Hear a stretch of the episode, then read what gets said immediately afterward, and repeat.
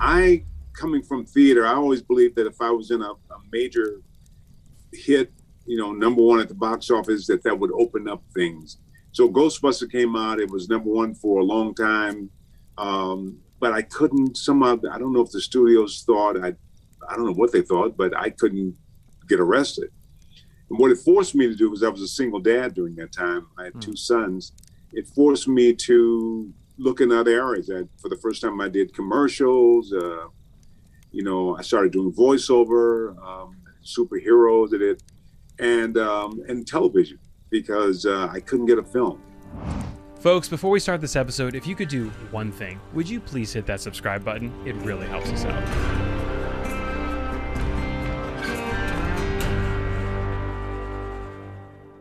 We'll kick those tires and start that fake fire. It's time to virtually camp. Sometimes we can't be together, but that's no excuse not to get together. Today, we welcome one of my all time favorite actors, a man who's brought countless roles to the big and little screen.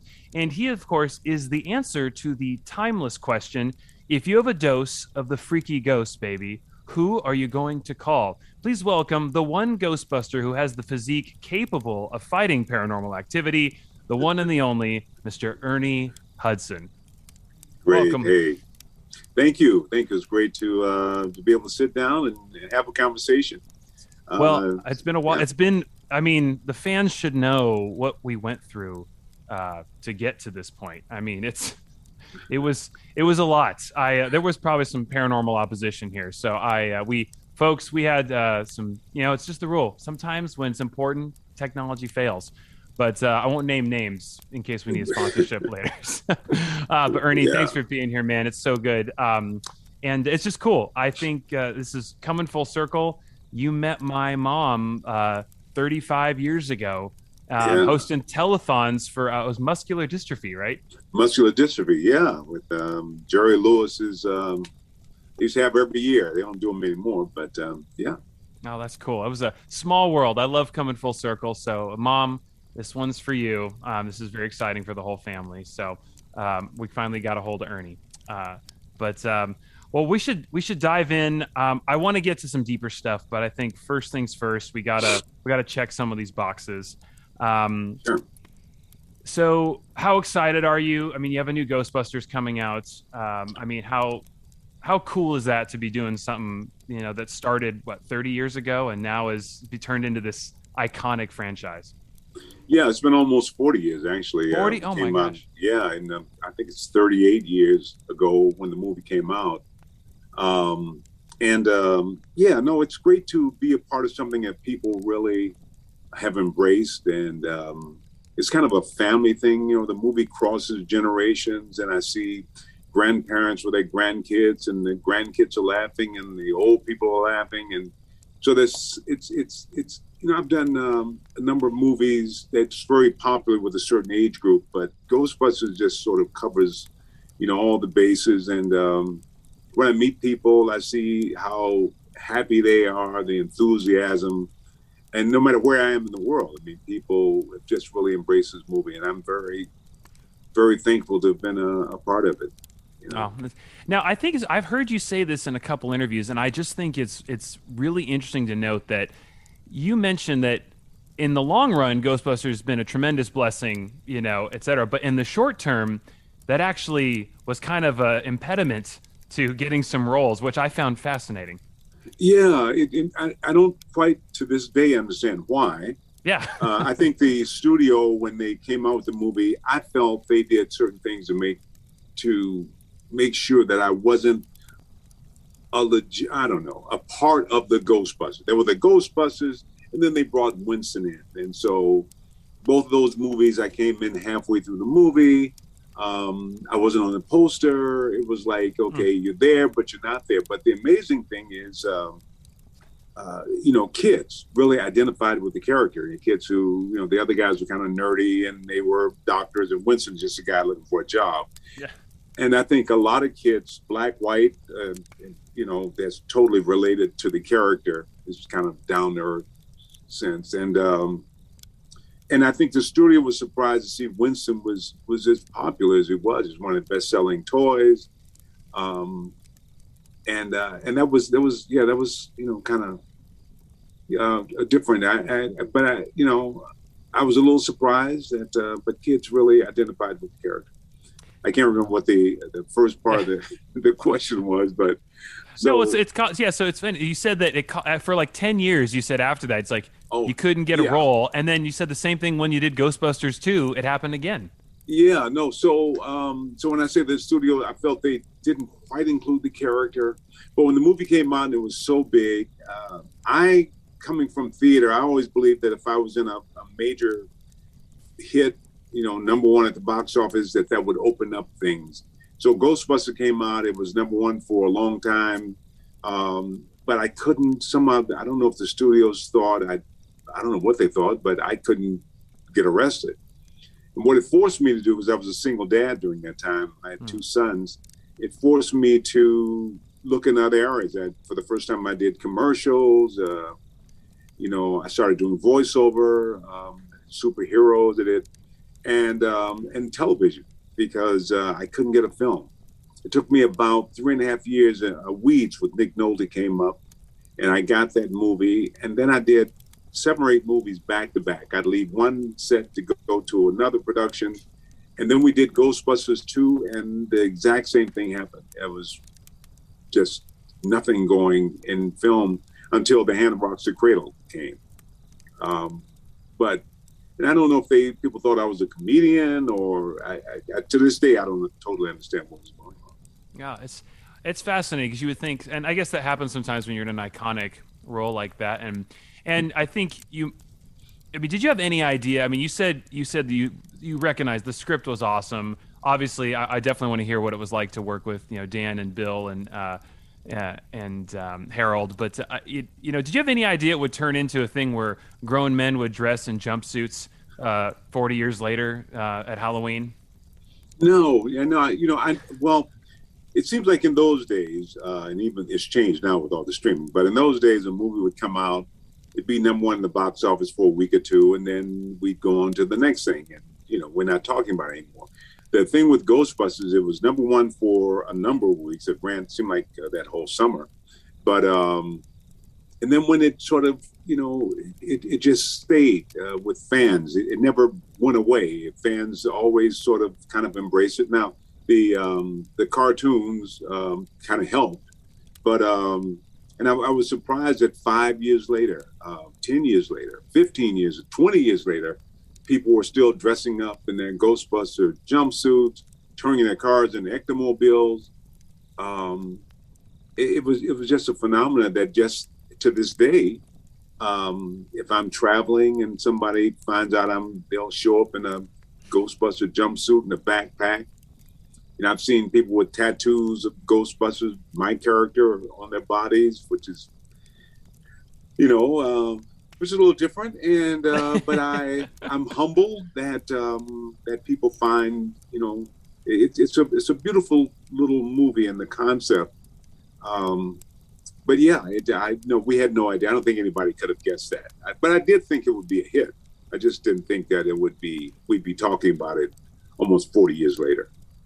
What's it like as an actor when you see like your first? And I know Ghostbusters wasn't your first, but when you see yourself up on the screen, on the big screen, is there like a just a moment? Because obviously you worked so hard and you had to go through so much to to get those. I mean, it was ten years. It sounded like of acting, you know, and just you know not bearing a lot of fruit. And then finally, when you see yourself up on the big screen, I mean, what does that feel like?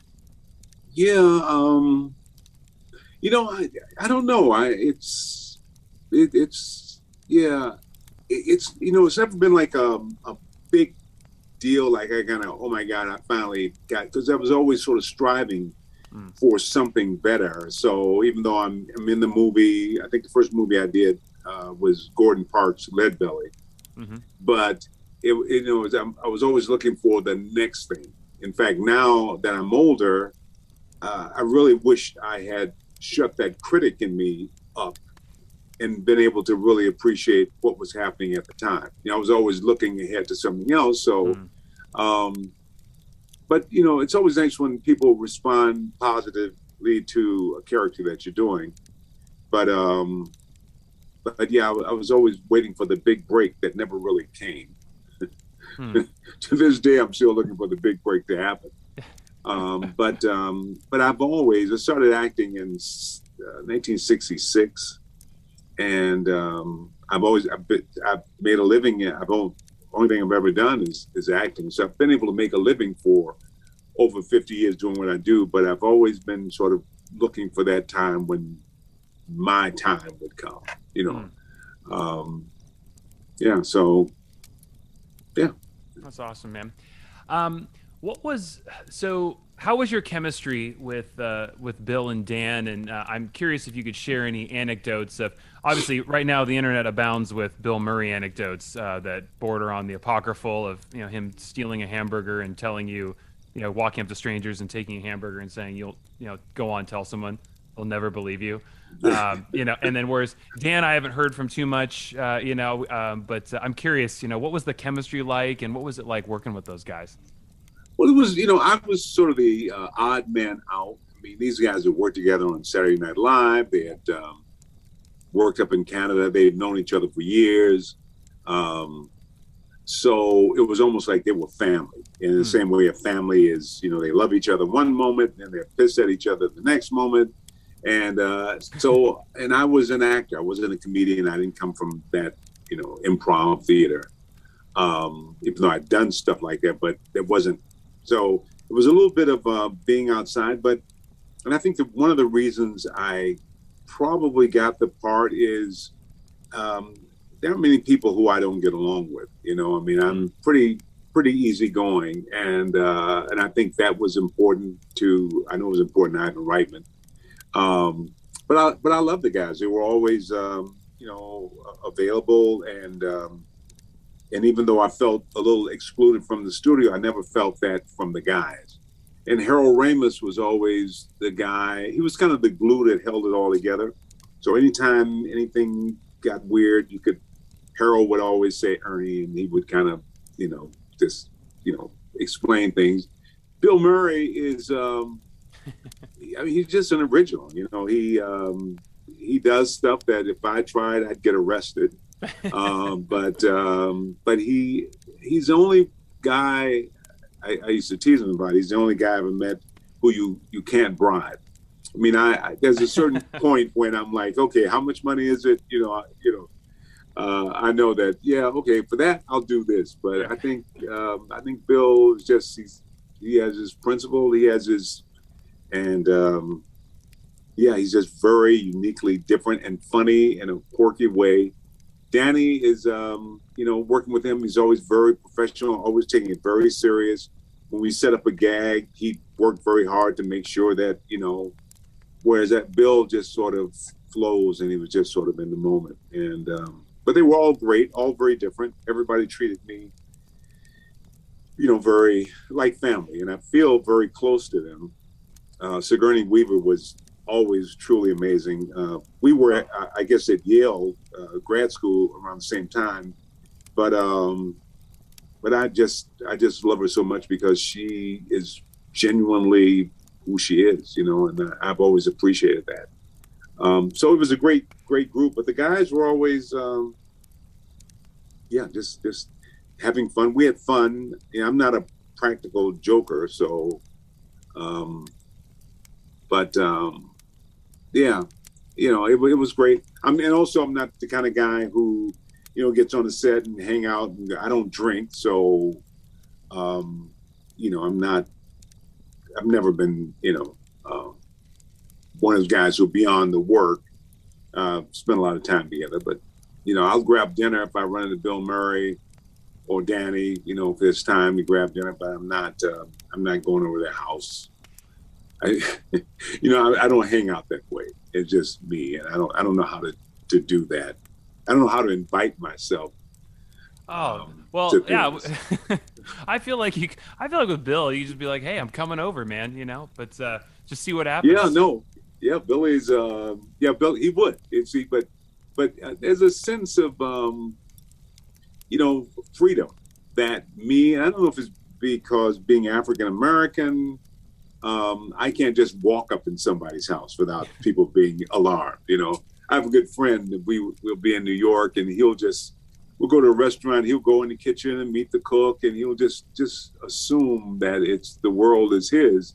Hmm. Whereas I'm a little bit, you know, uh, I think being a kid, I was about seven or eight years old. I was in a store and I was about to leave, and I was accused of stealing something, which I I, I didn't. So the security guard came and was, they made a big deal out of it and they, they searched me and patted me down and it was really embarrassing because I, I, I, didn't have anything um, and then they kind of apologized afterwards but hmm. i've always and i think a lot of um, uh, blank people feel when we're you know because the people will assume so a lot of times i would be in a place where my hands are. I don't dig in my pockets for something because I don't want to give the wrong impression. And now, you know, I, I know better, but I'm always a little bit aware. Um, but uh, and I always admired that freedom that Bill Murray would have. You know, we'd see fans, he'd walk up to women and grab them and hug them and joke, and you know, I, I, I I'm, um, you know, because it was a different time. It was before Me Too as well, so but uh, and, and and people just a lot. People would, um, you know, drive down the street and slam on their brakes and jump out of the car and run over, and people just loved him, and he embraced people um, in a way. But he always had a freedom that I never really felt that mm. um, that I could afford because I, you know, I'm always aware that somebody might misinterpret, yeah, um, you know, what I'm doing. My wife always tells me um, you know, I'll tell people when you're joking because people um, don't always know. And um, yeah, so uh, yeah, but do you, I, do you but feel I, that's I gotten better. Do you feel that's do you do you feel that you have? I mean, that's interesting. So that's interesting. You felt you haven't had the freedom per se, you know, over those years, and less so than guys like you know Bill. And uh, do you feel that over time that you know that's changed, or and still a long ways to go, or? Well, it, it's changed uh, somewhat, but it's still there's still a long way to go, just in terms of. I think for a lot of people, you know, uh, I've lived in places where I'm definitely in a minority, um, you know, communities. Uh, there are a lot of communities where they don't even come in contact with uh, black people or mm-hmm. diff- people different than what they are. So basically, they get what they see on TV. And most of the representation, certainly for American blacks, is um, the negative. You know, they see these stories about, you know, the home without a father, or somebody's on drugs, or somebody, and that if that's what you, that's what people kind of expect. And so when I move into and I buy a house, I've, I've been in my house and uh, somebody you know would come and and ask me as an owner here. And i'm like dude you know so there's always a little of of that. I was shooting a movie years ago. I think we did leadbelly uh, we shot it in um, just outside of uh, austin texas. Um, and i had a great time. Everybody was really nice to me. The uh, you know the, the people the whites and the community and and i was telling my brother who would travel with me, and I said, "Man, you know, the people are really nice honey. I've noticed, you know, the, you know, the, the share. Everybody's like really cool." And he said, "Yeah, for you, try being me." And over the years, we'd go places, uh, and we're the only ones there. People are very nice to me because I'm in the entertainment business, and they recognize me from something. Mm-hmm. But when he's on his own, it's a whole different kind of um, response, a certain uh, kind of protectiveness um, that, uh, and I would always, when I move into, I've bought a lot of houses over the years, and I think it takes a while for people to. I'm not. I'm not asking for anything. I don't need to be invited to the party. I'm very self sufficient. you know, um, I, am not trying to borrow any a cup of sugar. I'm I'm, I'm good. You know, and when people kind of relax and realize that you're not there to take something, whatever that is, uh, they're they're just much more open. But um, but I think it's yeah, I think it's gotten better. But I know when I first started acting, uh, I knew if I went into an audition and I didn't make somebody laugh, um, the chance of me getting that role w- was not very good. I had to kind of go in and kind of put people at ease. I don't think my friends who weren't black felt that way. Um, I also felt that, and I was in a pretty good physical condition, but if there was a woman in the room who complimented me, complimented me on my physique or whatever, I'm probably not going to get the role. So it was always a little bit of um, little bit of awareness, not so much where you just alter your life, but but aware that it's a little different, um, you know, situation, and that that just natural freedom to just flow and be uh, is it's yeah you you never kind of get past that, and um, I think probably any you know it's like when uh, the police will stop you now. We've seen a lot of the police stuff, but I know that I can't just speak to this guy the way say my friend would. I know that I've got to be very, I got to read the signals. I can't, you know, do anything that could be confusing. And that's wow. kind of unfortunate. Not kind of unfortunate. It's very unfortunate.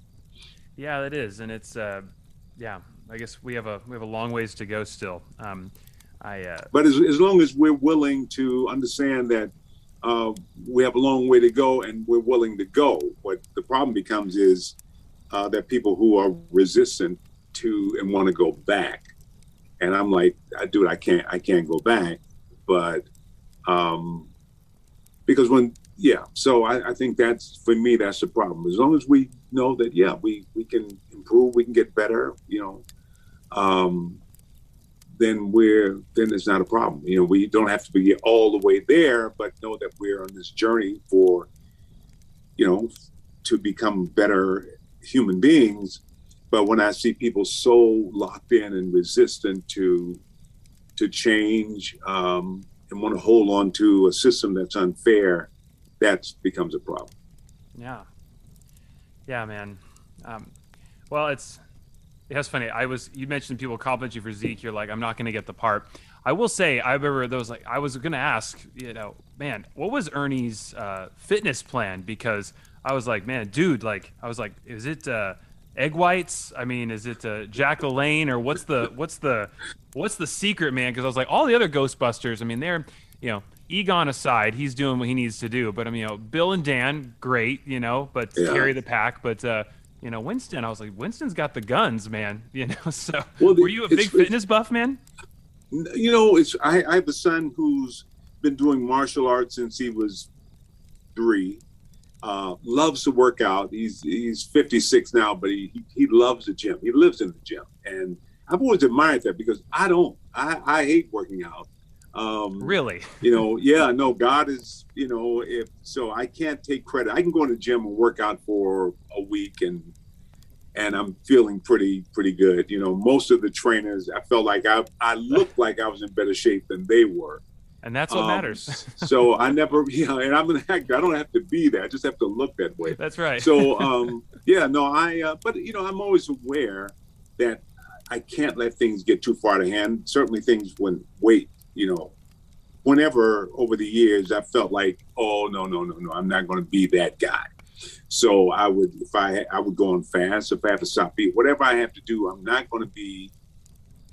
I'm not going to be, you know, that I, so I, am always aware, and I do a little, you know, basic, you know, stretching or you know, push-ups or whatever to try. And uh, but I'm I'm not um, I don't spend a lot. I have a it's funny I have a big gym in my house, but I don't spend a lot of time there. So that's a, that's a that's a more a ceremonial gym, you know. Yeah, yeah. A, de- a decorative a decorative workout room. yeah, no, I just, yeah, I always go if you know, I'm going to do that someday. You know, if I want to, I know it's there, but the reality is that. Um, yeah. Um, I have to ask, uh, just because it is Halloween time as we're recording this, etc., and uh, obviously you have some iconic lines in there with some, you know, some end time shit. Uh, I'm curious. You know, you're a pretty spiritually aware person, and uh, I know Dan is uh, in particular. I keep calling yeah. him Dan, like we're we're old buddies, Dan and I. but uh, Dan, you know, in particular, had an interest and fascination with a lot of the supernatural, and uh, I'm yeah. curious. You know, have you, you know, either prior to or doing that afterwards, have you ever encountered anything sort of, you know, otherworldly or sort of Twilight Zoney? Have you ever had a moment that you're just like, ooh, like that's a little like you know raise them eyebrows, you know? Well, yeah, I find it interesting because a lot of these um, uh, ghost hunting groups sort of came after watching Ghostbusters, really took it seriously, and so you see all the people come up and say, "I got, I, I hunt for ghosts after seeing Ghostbusters when I was a kid," and uh, but I grew up in a family that um, believed very seriously in in ghosts and spiritual things and visitations, and so you know you didn't play with it. You know, say, oh, it'd be fun. We're gonna go. I'm like, no, I don't yeah. want to invite any ghosts to come visit. I'm good. Yeah. And um, yeah, you know, over my life I've had things that I can't explain, and I felt, you know, probably the. I've told this story before, but when I was maybe about seven years old, um, we would always hear this. Uh, we were in this this house, and we would hear things moving around. You know, and uh, my grandmother, who raised me, would go to church and leave me with my brother, who was three years older. Um, but as soon as she left, he would kind of leave the house and go hang out with his friends. So I was there by myself and would always freak out because I, I hear somebody upstairs. And um, there was a, a stairwell. You couldn't see who was on until they got to the landing. But I heard somebody moving around upstairs, and then you could hear them walk to the stairs and they started coming down. You could hear the, you know, it was, it was and I just freaked out and uh, ran out of the house. And uh, when my grandmother got home uh, from church, and I'm sitting out there in the dark, freezing eh, on the curb. And uh, but when I when I ran out of the house, I, I I looked back and there was a window right at the top of the stairs, and there was a woman there and it just kind of it, it, not kind of freaked me it really freaked me out. I mean i saw this woman just for a moment she was like standing there staring at me and i so I, I, was sitting out there and my grandmother came and said no try to get me to go back in the house. I'm like no i'm not no i i, I don't want to go back i'm not going back. There's you know uh, and uh, and then she said it was my mother who died when i was three months old that my mother was always looking out for me and and guiding and protecting me, and that was my mother. Um, but if she would never want to do anything that made me uncomfortable, and if I didn't want her uh, to appear or be there, that she would she she would honor that, and she wouldn't and uh, so she wouldn't bother me anymore. And uh, and I'm like, yeah, just I don't want to, you know, because you know, I'm I'm, I'm a hard pass. yeah, thank you, but no, thank you. Uh, and um, wow. and I never it never happened again. Um, but I've always felt, you know, the presence of, and I've always in my career, I've always believed that I've been guided by, you know, that universal force. It may include my mother or whoever, but uh, because I never had the answers to figure things out on my own. I've always known that I believe that if you do the work and prepare, an opportunity out of wherever would would come.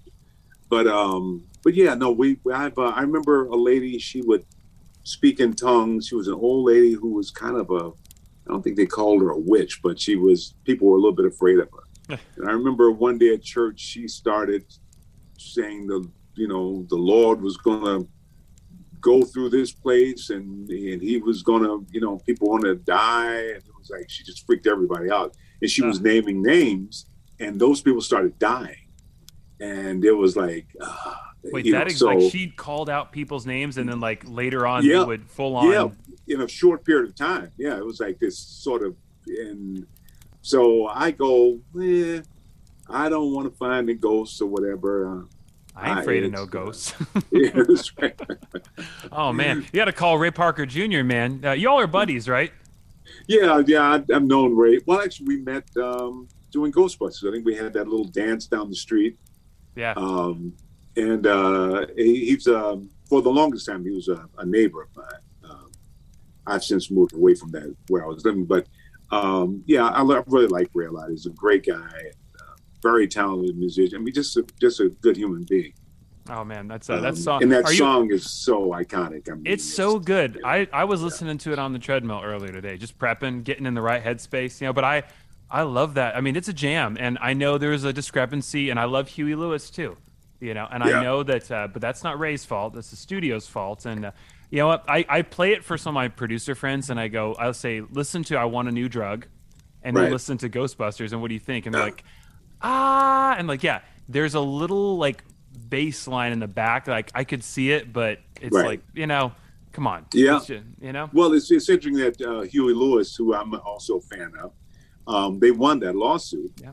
But the lawsuit was against the studio.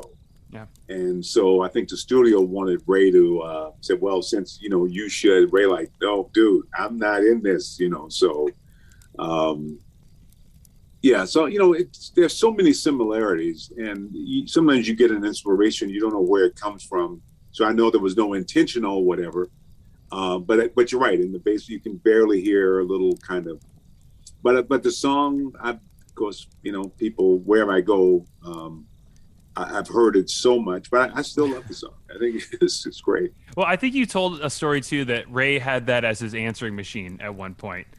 Yeah, yeah, yeah. It like um, leaning into it. I like it. Just, right. You know. Yeah, yeah. No, it's uh, you know, just embrace it. And I, I heard the song probably has made nearly as much money as the movie has over the years because it's used so much. Um, and it's so identified with the film um, that uh, I think even in the, the movie that Paul Feig did with the, the Lady Ghostbusters, I don't know if they really wanted to use the song, but I think it's so identified with Ghostbusters, you just have to you, you have to include it, you know. So well, I was so I loved the trailer for Ghostbusters for Afterlife, but I was waiting for just a few keys on the piano. right. Like it just, I thought. I mean, obviously I've made zero trailers and made you know no major motion pictures, but I thought, oh man, if they had just like strummed the guitar, like anything to hint to that, I was like, oh, the audience would have gone nuts, you know, yeah, just to, yeah. just to get you going. You know? Well, I think the studio is aware that um, it costs money. yeah, know? so, fair use, man, right? yeah, you know, and Ray is like, hey, you know, so, uh, and wow. I, I, look at his house and I go, okay, that's what uh, that's what Ghostbusters song bills. I mean, he's. I know we're in the wrong I'm business, so man. We need to, yeah, we need to come up with a, you know, just theme song for something else, you know. Right. And um, man, yeah. I, all right, so let me ask you. So your grand, you going back just because I'm blown away at this. Your grandma's an extremely spirit was an extremely spiritual woman, right? Yeah. An extremely and devout Christian, right? Yeah, very very devout. Um, but she know, had church. a framework for a, a woman dwelling in your a spirit in your house that seems to be a little incompatible you know well, no no it's a because i think some of the maybe the modern but you know when you're pentecostal um churches you know was very tied into spirits and and all that. And uh, i remember we would go visit my aunt um, in elgin illinois which is a suburb uh, kind of a suburb of chicago. We go there and we spend a few weeks. Um, but they lived in this really abandoned sort of kind of um, warehouse. It used to be a huge factory, and the front part of it, they it was like an apartment. They uh, they occupied, but the rest of the building was like really abandoned with all this metal. Um, and it was maybe I don't know six stories high. It was this huge building, and um, my brother and I we were we would climb up to the top, you know, and we were doing all kinds of stupid stuff. And my grandmother showed up out of nowhere, and um, she said, I'm, I'm coming to get my kids. And my aunt was saying, like, why? Then I, she said, no, my mother appeared to her one night and said, go and get my children. They're, they're in danger. And uh, she, we didn't have a car. She got somebody in a truck to, to bring her from Michigan to Illinois and got us. And me and my brother, we talked about it because my uncle had uh, some guns and we would sneak the guns out and shoot them and put them back before he got home from work. So we were doing a lot of dumb stuff. But um, but I remember her coming. She wasn't playing. It's like no, they're they're coming home.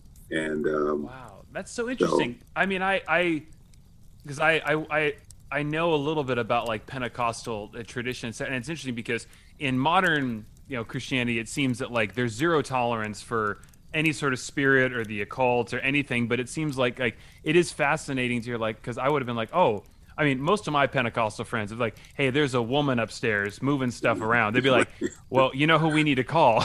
so Ernie and uh, and also your local exorcist. Um, but it's yeah. interesting to hear that there's like a a framework for sort of a benevolent. You know, yeah, because because spirits weren't oh, thought of as as necessarily uh, bad. That we're always connected. I think the African tradition as well. You know, you honor the you know your ancestors because they're they're alive and you know and so it's not just the evil ones coming to we see in the movies to you know snatch your life or something. We, you know they're we're guided and uh, overlooked and um and in traditions where you speak the names of your ancestors you know the whole you know the way the the mexicans you know honor the day of the dead and because it's not a negative thing. It's a it's it's it's who we are. You know, you you let go of your physical body, but the spirit is always you know always there. Even though we can't so we can't experience it with our five senses, but you're always aware.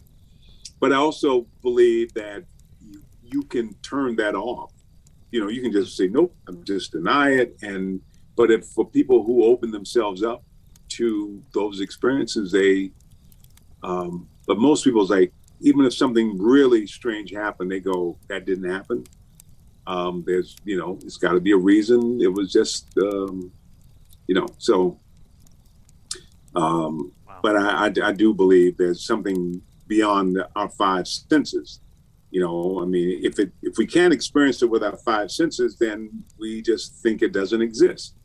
But you know, we found a lot of things that we couldn't, you know, experience that is there, you know, and uh, and I, I think that's that's a part of it. I think we're we're more than what we appear to be. Certainly, these bodies, you know, but that's just my belief. But um, I, I, have no doubt that uh, there are things going on that that also influence who we are and how we are in this life experience.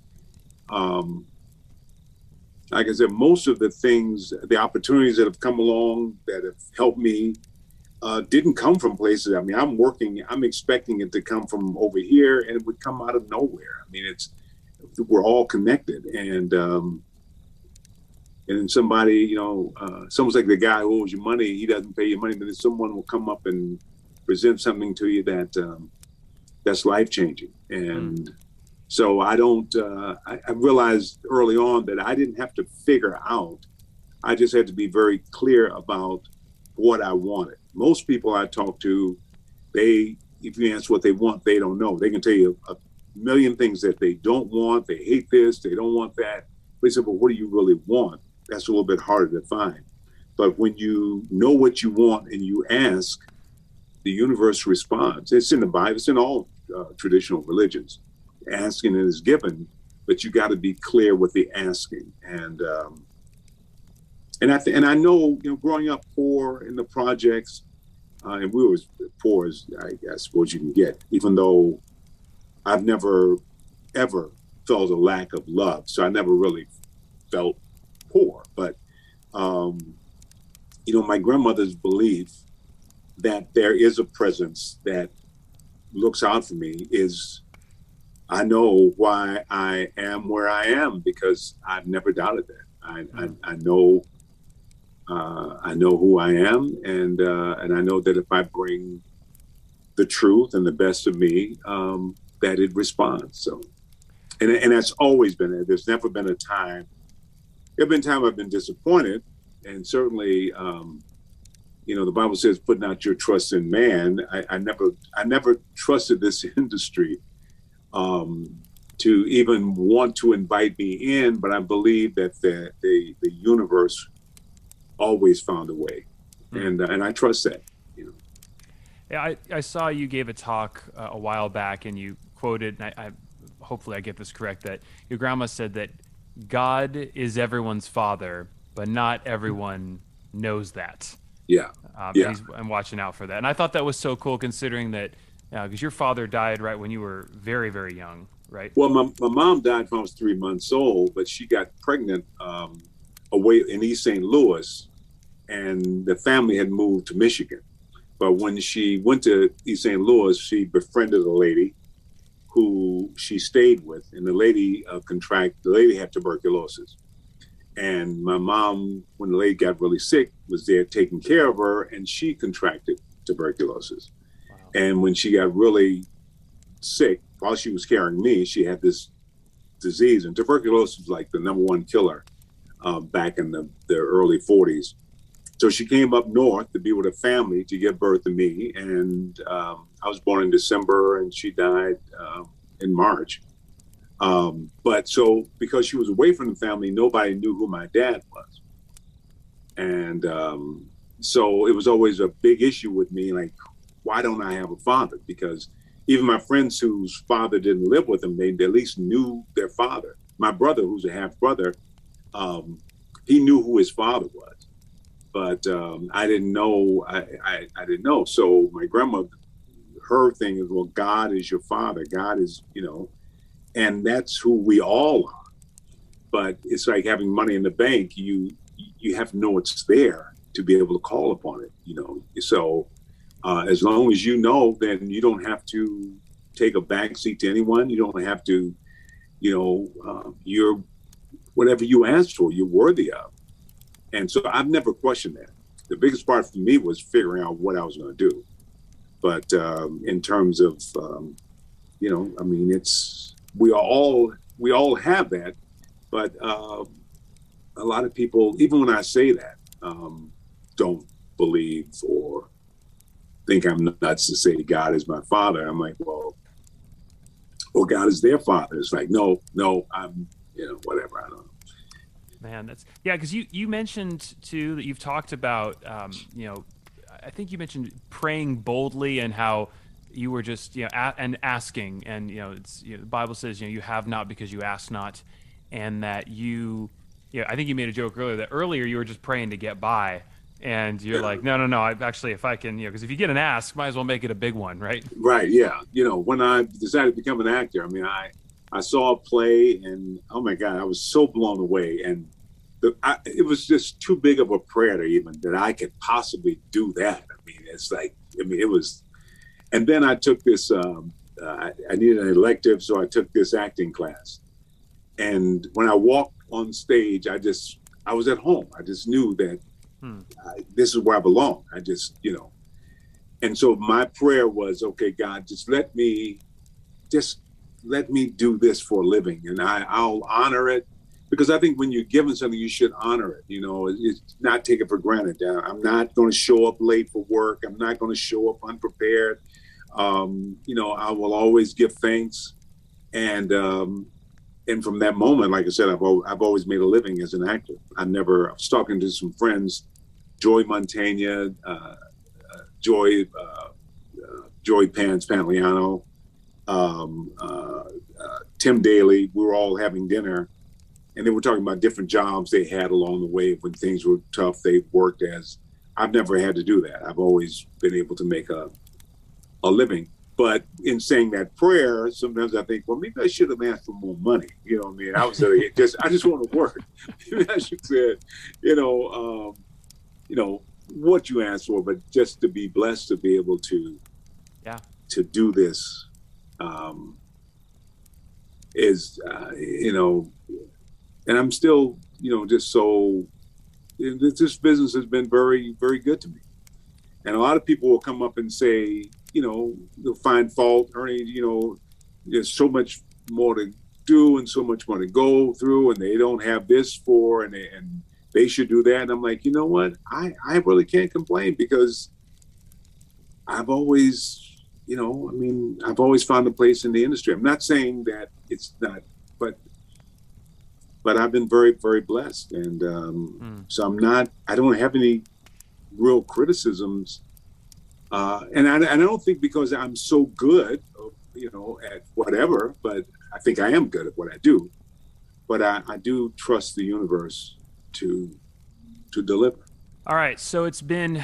I mean, you mentioned you, you did this. You mentioned you had a 56 year old son, and uh, we'll grant you had uh, children at a very young age. So that we'll, we'll we'll put you some. You know, let the listeners do the math if they will. So you, you've you've seen a thing or two now, right?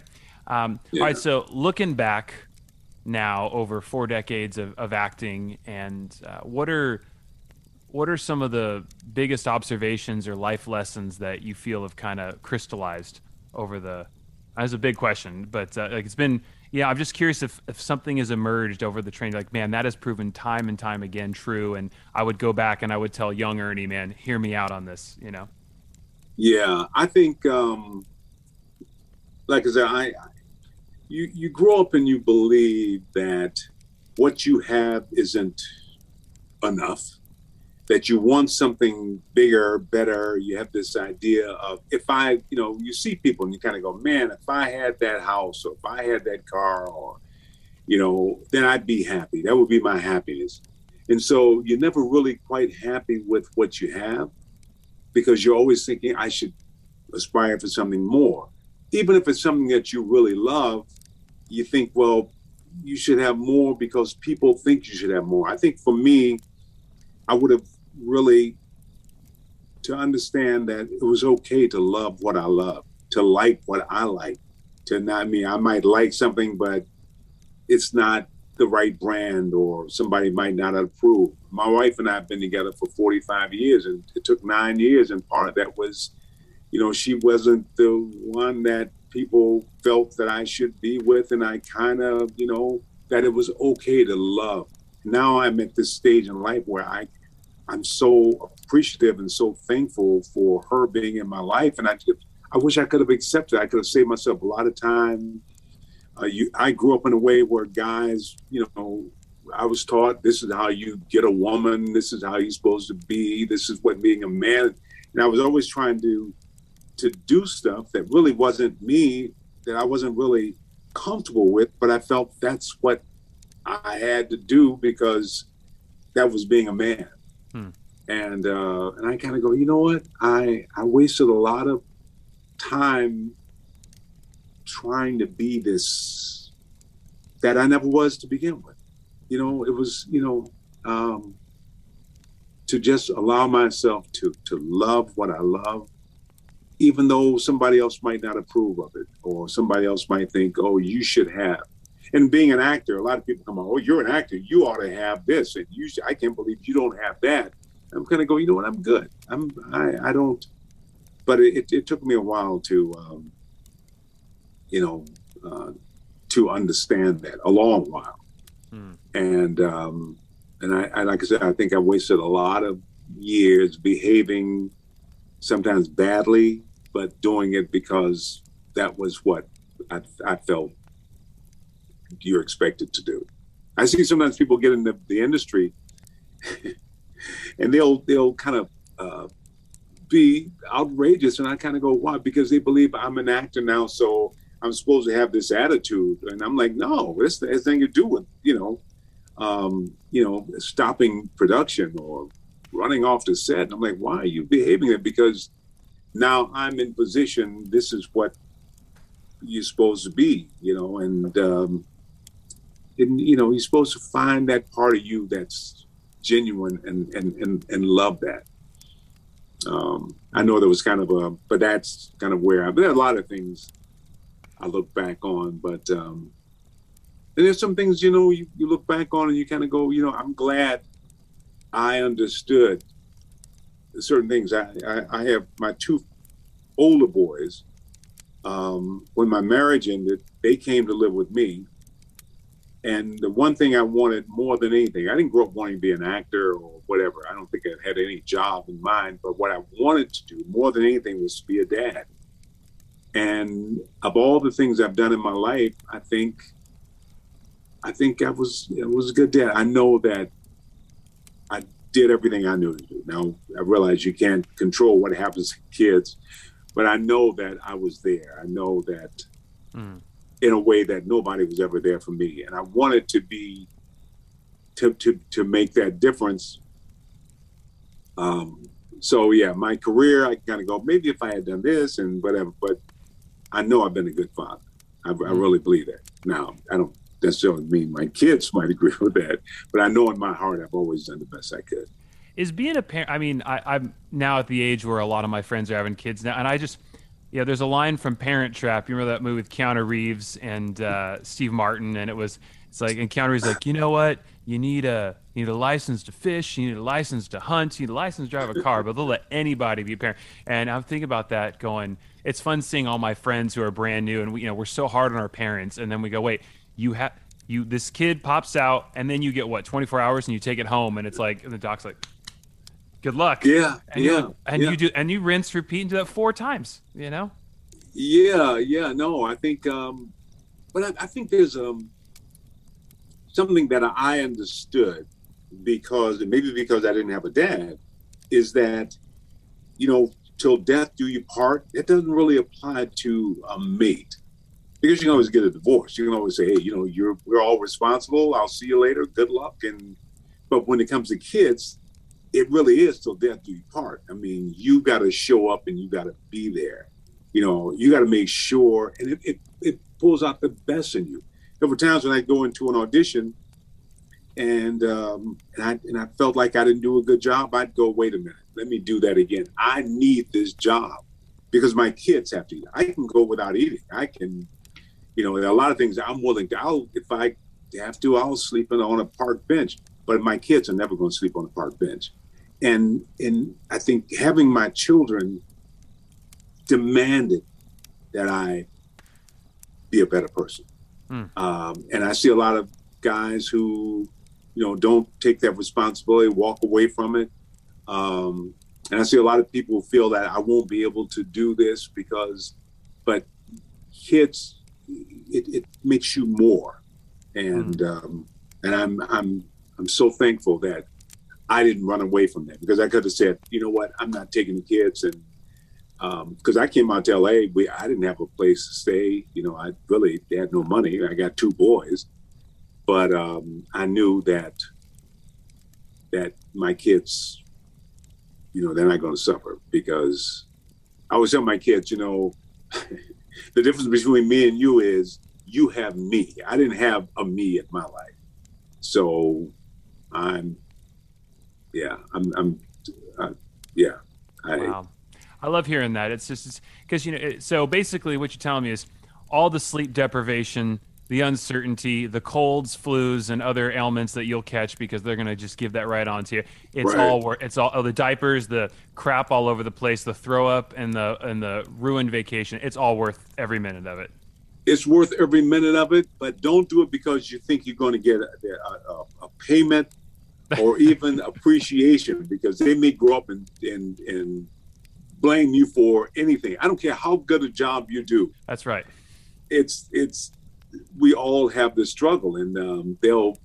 Um, my second son, he told me about something it was just awful, and I did this awful thing, and I go, "Well, what I do?" Because I know I didn't hit him or anything, and he said, "No, it was the way you looked at me." so. Oh, we're screwed then. Well, I guess yeah. You know what? And yeah, well, just remind him how many hours of sleep you. Uh, that's my biggest fear with kids is that I I the other day I had to catch an early flight and I had like four hours of sleep, and I know some parents like I would kill for four hours on one night, and I was like, it was. I'm like, how do people do this? Like, this is yeah. About, yeah every, no, everyone says there's a gene that gets activated. Like when you look at your son or daughter, and you're just like, there, there's something that was like unlocked that you're like, I will yeah. die for this person. I will um, do whatever I have to do. It's not about uh, Ernie or Ryan anymore. It's about right. this person. Yeah, I, I, think so. You know, my grandmother. I mean, I you know wasn't you know she was my grandmother, but I don't think there was ever a time in my life that I doubted that she would she would lay down her life for me. Mm. And she would step in front of a bus if it meant protecting me. I I just always, you know, and I feel that way about my wife now. Whether she'll do it or not, Someday she might push I, you in the bus, right? There. but I believe she would. I mean, I, I, I, I, I feel very blessed. I don't. I've always been felt loved. Hmm. I mean, a lot of people who maybe never felt that. Um, but it, yeah, it's it's something. Being a parent, you're more of, and like I said, the kids will grow up, and they all my boys are different. They not even close to being alike. But um, but yeah, there, there. I see my oldest son, and I get flashes of when he was a baby, you know, and I'm holding him when I, you know, first brought him home from the hospital, and mm. um, that's always there. It's always a part of. Oh, that's awesome. You know. I uh, all right. So I have to ask you now too. Uh, you know, you have enough experience now, a little marriage wisdom. I am curious. Um, uh, with your wife, uh, do you remember your opening line? Did you have some cool game? You know, was it? I'm curious y'all's story. Uh, she was a flight attendant, right? Yeah, she was a flight attendant. When we met. Um, I had I was doing a play in um, in the theater. Had a downstairs was this nightclub, and um, there was a there was a, a girl lady um, who came to see the play and was um, and her cousin was in the show and she wanted to meet me. And i met the girl and i really wasn't particularly interested. And so i but the girl was kind of persistent. And so um, uh, i'm sorry so my cousin came to visit me and then I got a call from the girl and her cousin saying, "Can we get together?" And I thought, for my cousin's sake, because maybe he might like the girl, so we decided to meet at this this this nightclub. And so I go in the nightclub, and when I walk in, I see this girl sitting at this table, and uh, I was just mesmerized, I guess. And so um, we we go in, and I, I said hello, and I started talking and I sat down and I, I was there the whole night. And the girl that we came, because I told the, the one girl that uh, I, will meet you, but I only got a little time because I'm writing and I, I can only stay for a few minutes. and, and I said, because they were really upset. Uh, but now she likes to tell people that she's a re- she introduced me to my wife. But um, yeah, we just kind of hit it off, and and my wife had um, she seemed to be really clear on her commitment. You know, she never seemed to waver. She never, I never felt that she questioned. You know, there were times when I questioned. You know, I was like, it took me nine years to propose marriage, but nine years. Yeah, nine years. You know, because I'd wow. been married uh, before to yeah. my older boy's mom. You got married at eighteen, was, the first first time, right? Yeah, first time. Yeah, yeah. I was um, I was eighteen. Okay. Yeah. So you were naturally there was some probably reticence to uh, jump back in again because you had to go. Oh, it was it was you know when marriage works, it's a wonderful thing. When marriage doesn't work, it's a nightmare. And um, and it was not a you know it was not a good marriage. We, you know, we were basically kids.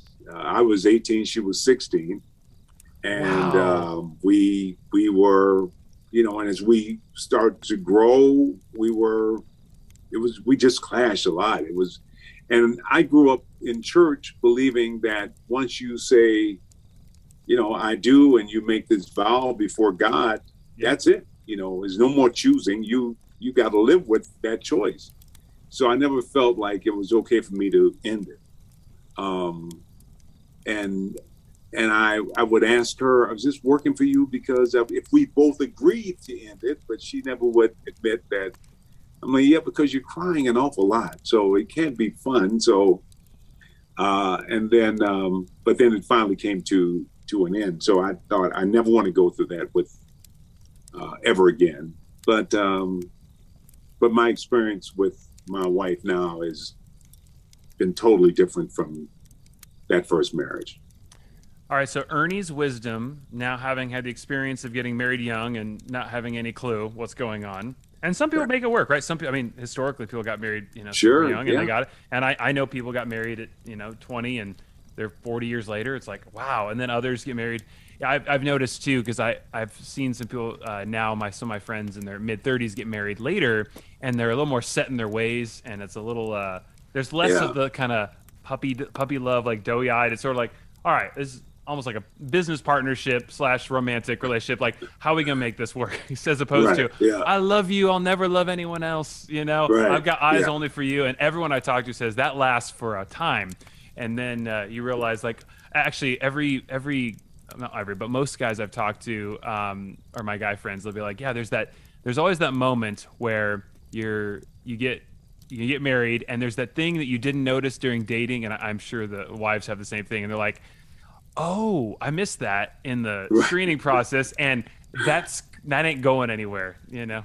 Yeah, yeah, no, you're right. It's um, yeah, and they say uh, it was in the beginning the wife's an angel and the guy's a devil, but as you get older, it switches, you know. and so as I get older now, and I was never really that affectionate, you know, like, uh, you know, we're gonna hold hands and we're gonna do this, whatever. But as I get older, I want to express how much I, you know, and every time I try, my wife's looking at me like, "What, really?" So, but I go, you know, I just want you to know just how much I just I just love and appreciate you. And she's like, mm. okay, that's nice, thank you. You know, um, you're like, you so, kidding me? I, that was good stuff right there. I, that was one take. yeah, and I and honestly, back in the day, I never could imagine me being that guy. But uh um, you know, but it's kind of go, yeah, no, I'm. It's okay for me. I, I give myself permission mm-hmm. to um, to say, you know, I really, really miss you. I would, you know, certain things I would never do. Now it's like, you know, um, yeah, I'm, I'm much more. You're a softy now. Affectionate, right? yeah, yeah, much more affectionate now, and wanting to. Hey, I'll even call friends and go, you know, I just want you, just want to hear your voice. I just want you to know how much I appreciate, you know, all that stuff. You know, Oh well, that's awesome. I mean, so on that note, um, this is probably the greatest podcast you've ever done. Then, right? I mean, historically, this is. You know, you know what? I mean, it's so. I was able to open up. That's right. I just love, you know, just yeah. and pour out my heart. I just want no, to give you space great. to, yeah. I want to give you space to just, you know, adore and honor. Yeah. Bill, Dan, coming for you, you. guys.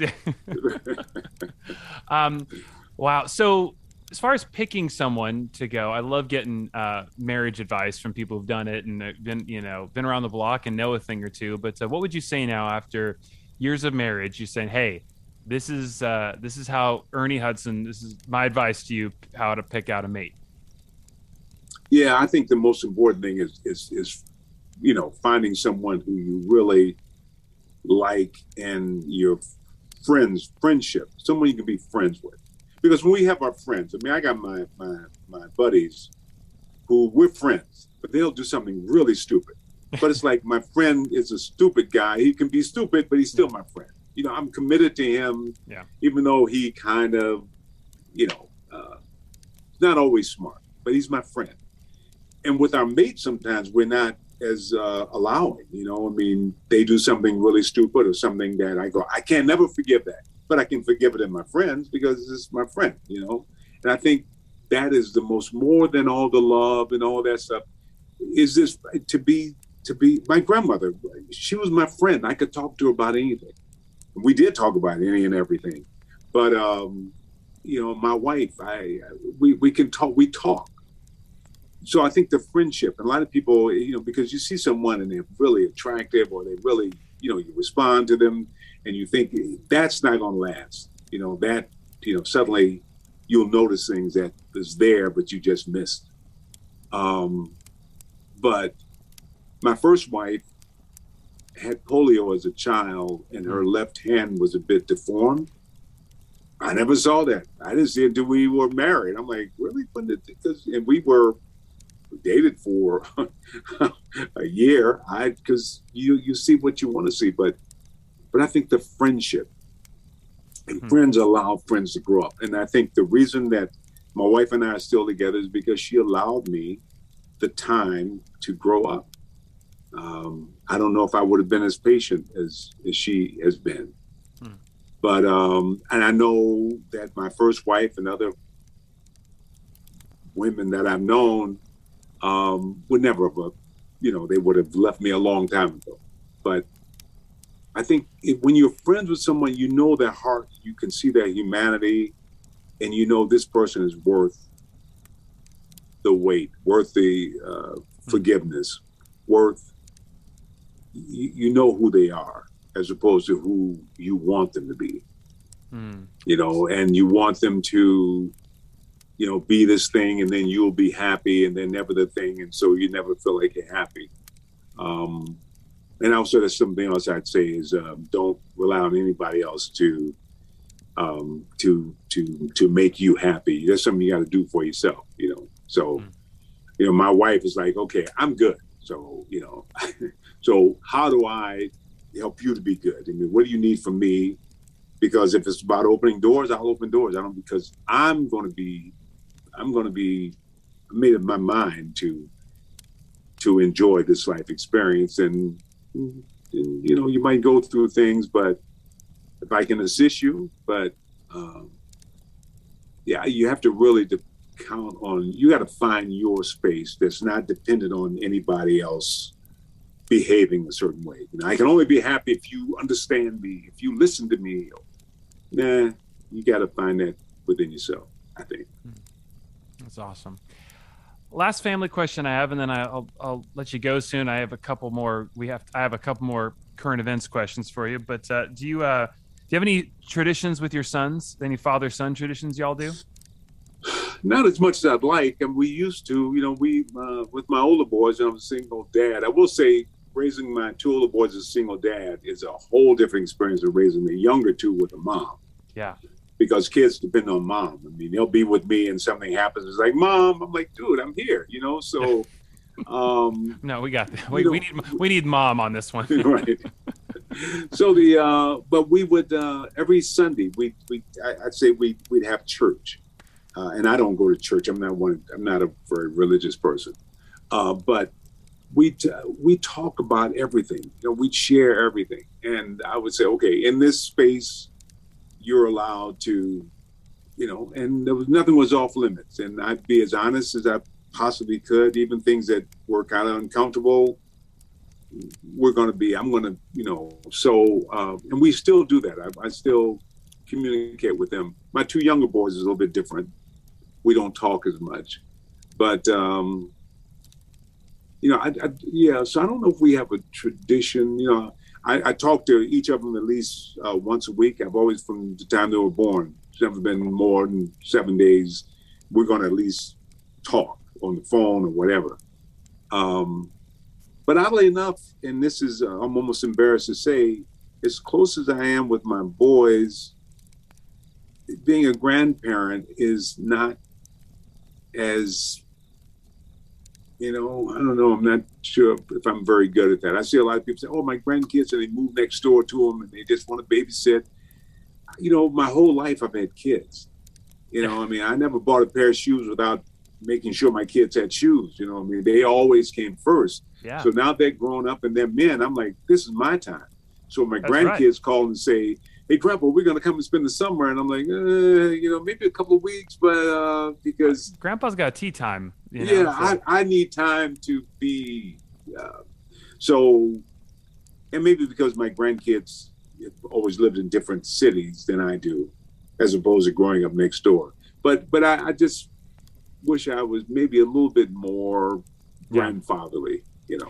Well, you got thrown in baptism by fire, man. You got thrown into the gauntlet. I mean, it was like it. it it's funny. You, I, I, look at even my twenties, but I had a lot of time to just figure things out and like kind of. Ch- I mean, you at 18 were just like already, you know, married and then starting that. You, basically, you started adulthood real fast. Yeah, yeah, that. um Yeah, really, and you know, I, and I also would I wish I was a little bit more reaching out, had a mentor or someone who I could. My brother was always, but my brother was. I always sort of looked out for my brother because my brother was a wild. You know, I mean, he would, uh, and I'd, he'd go through changes, and I'd kind of, oh, I was always, you know, I was, I was always the younger brother who was the big brother. Um, but um, yeah, you know, I, I and I'm, and I'm not saying I, mean I've had my my times, my but um, but yeah, no. But and my kids, I think they were there. Certainly, the two older boys, they probably raised me as much as I raised them. I mean, mm. you know, I'd, I'd, go to an audition and I didn't get it, and come back and so frustrated and say, "Dad, Dad, Dad, sit down." and uh, um, Rocky, get him some water. And they say, now what's wrong? And they, they would kind of talk me down. Tell us that we hear you. No, we yeah, hear you. Yeah. And, you know, Dad, you always told us that it's going to work out and, you know, and it's okay. And they put their arm around me. And um, when we, the first year, uh, I tried to be Mr. Mom. I tried to cook and I tried to do all this stuff, and they hated my cooking. so, and I and I never really had a, you know, des- desire to do that whole. When I was a kid, I always had a job, and so I, my grandmother always took care of everything. So I never really had that domestic. And after a year, they said, "Dad, you know, uh, we know how to cook. Mom taught us how to cook," and so they started doing all the cooking and most of the shopping. um, so we kind of, you know, grew up together, I guess. You know? Oh, that's awesome, man. Well, this is such good stuff, and I I'm so excited uh, for uh, Ghostbusters coming out, uh, which is going to be. It's just cool to reboot that and uh, have have fun. What an amazing you know franchise that is. I'm curious. Has anyone talked to Rick Moranis in a while? Do we know what he's up to? Well, I know that the studio really, really, really tried to get Rick to um, come aboard. Um, and Rick uh, made up his mind, uh, as far as I know, that um, he was out of the business. And yeah, he hasn't wavered. He's the only guy I know because most people would walk away, but then they're enticed to come back. But uh, he's held to that. So um, I, you know, I think he's doing well, but um, yeah, he.